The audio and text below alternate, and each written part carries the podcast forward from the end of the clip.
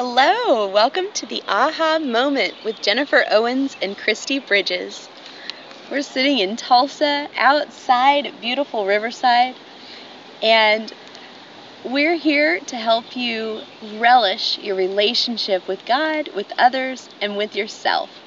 This is part three. We've been talking about passion, and uh, we've hit on a few really interesting topics along the way.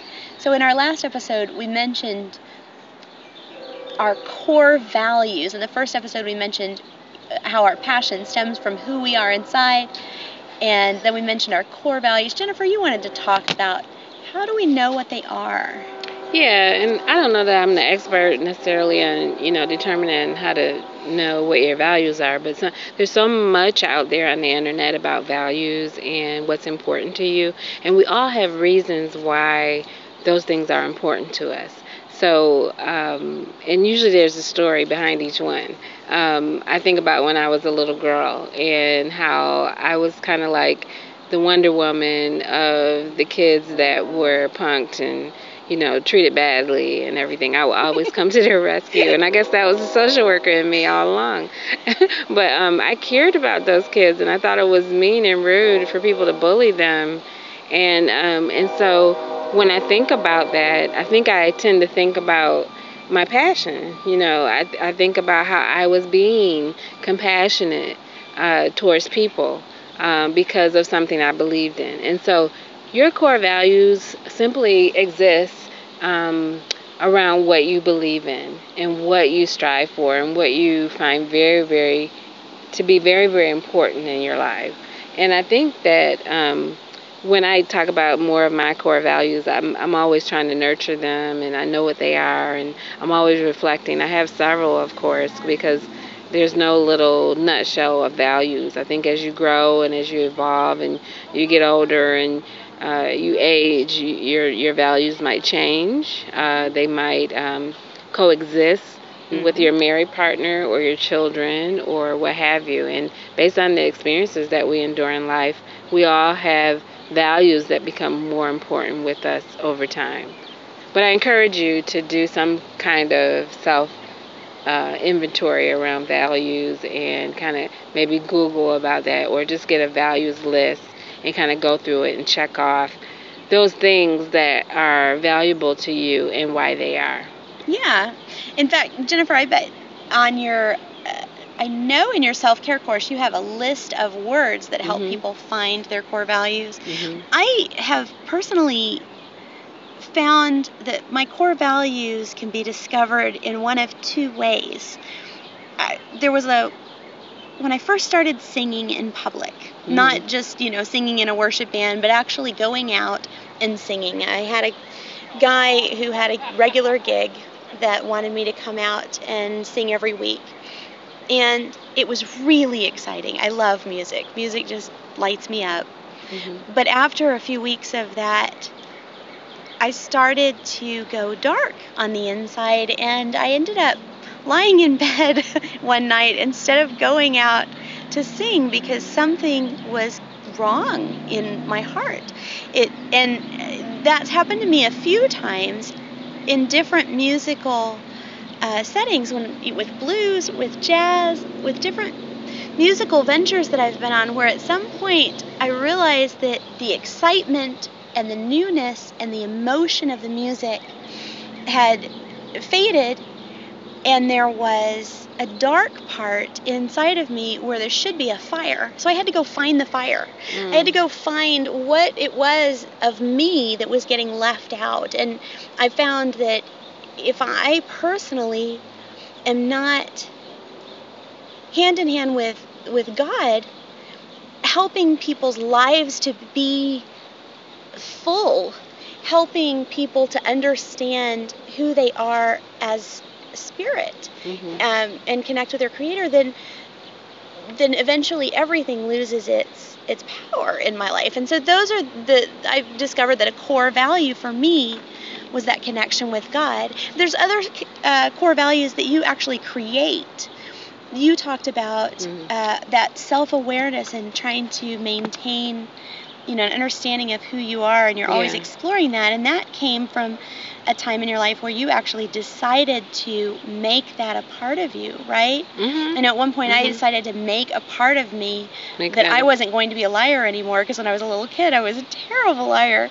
And that was a challenge I put before myself, but it's become a part of of my basic Your definition truth. of who Yeah. I am, my identity. how you live your how you live your life and and and i think one of the things that you know with passion is sometimes we don't always look at what we're successful in or what we accomplish.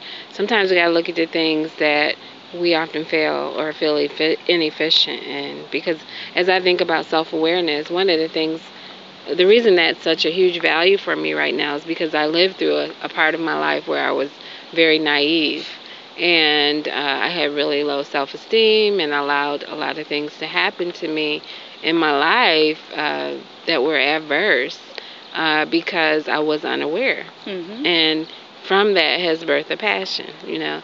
So, um, but I, I was determined that I was not going to allow certain things to happen to me again in relationships that were negative, um, and build upon those things so that whereas they were once weaknesses, they're now strengths. And I think that you may have a weakness today. There may be something going on with you that's a weakness, but how can that be monopolized upon as a strength? How can you turn it into something positive? What do you have to do? Go to a counselor, you know, do some self help stuff, or, you know, uh, develop a closer relationship with God because usually God is the one who wants us to draw closer to purpose and passion anyway. And I think that the closer we are to Him, the more we will fulfill, uh, feel fulfilled and and passionate about what we do. Um, and I think from that even births a deeper level of com- compassion in our lives. So, Um, you let me just touch on one thing that you just said. When you start to find your passion, you start to look for your passion. You start to look for who you are on the inside, your identity. Uh, you become more powerful hmm as a person. You learn you're able to protect yourself better because you're able to know what makes you tick. hmm You're able to go in directions that keep fulfilling you instead of uh, grinding your wheels because you understand what makes you want to keep going. yeah, I remember though when I was for years when we talked about passion in high school, you know, it was what you're going to be when you grow up. When we talked about passion in our 20s, it was, you know, what's God's number one plan for me because we had the idea that God only had one plan for our lives. And then um, you know, in our 40s, I know a lot of people who are, okay, I'm done being distracted. I'm going to find my passion and do that one thing. And so I just want to encourage you that passion is something that drives many things in your life. When you find something you want to do because you're passionate about it, if it at some point uh, serves its season and goes out of your life, you haven't lost your identity. You haven't lost your pa- your passion. You can continue to watch your life unfold, pursuing new things in line with what you're passionate about. hmm Yeah, totally. And so, as you pick up and start the next day and you refuel where you are going to go, and know that just like uh, cars need gas and oil to run, uh, we too, as people, need self care and we have to fuel our vision or our passion. We have to nurture the things that we're interested in. We have to nurture our values. And I think, along with all of that, comes this level of awareness about how to nurture passion. And so we would love to know what you think, or as we post this, uh, if you see room to comment, we would love to kind of get feedback and know what this sparked in you and your thoughts. Um, so please share. Um, and you know, give your own insight. But we may be talking a little bit around passion for the next couple of weeks because we're actually going to be going uh, through the course for the next couple of weeks, but maybe in different ways. So please join us. You want to pray? I would love to pray. Lord, thank you so much for the people who are listening right now and Mhm. for the lives that you've given us. I just pray that each person would connect with you and that you would plant in our hearts, all of our hearts, the seeds for the things that you want to do through us because that's where our real fulfillment and lifelong joy comes. Mhm. In Jesus' name, amen. Amen. I have missed this. I have really missed this. Hold on. Oh, yep, sorry. Uh, I don't want recorded data to be lost. No, don't cancel.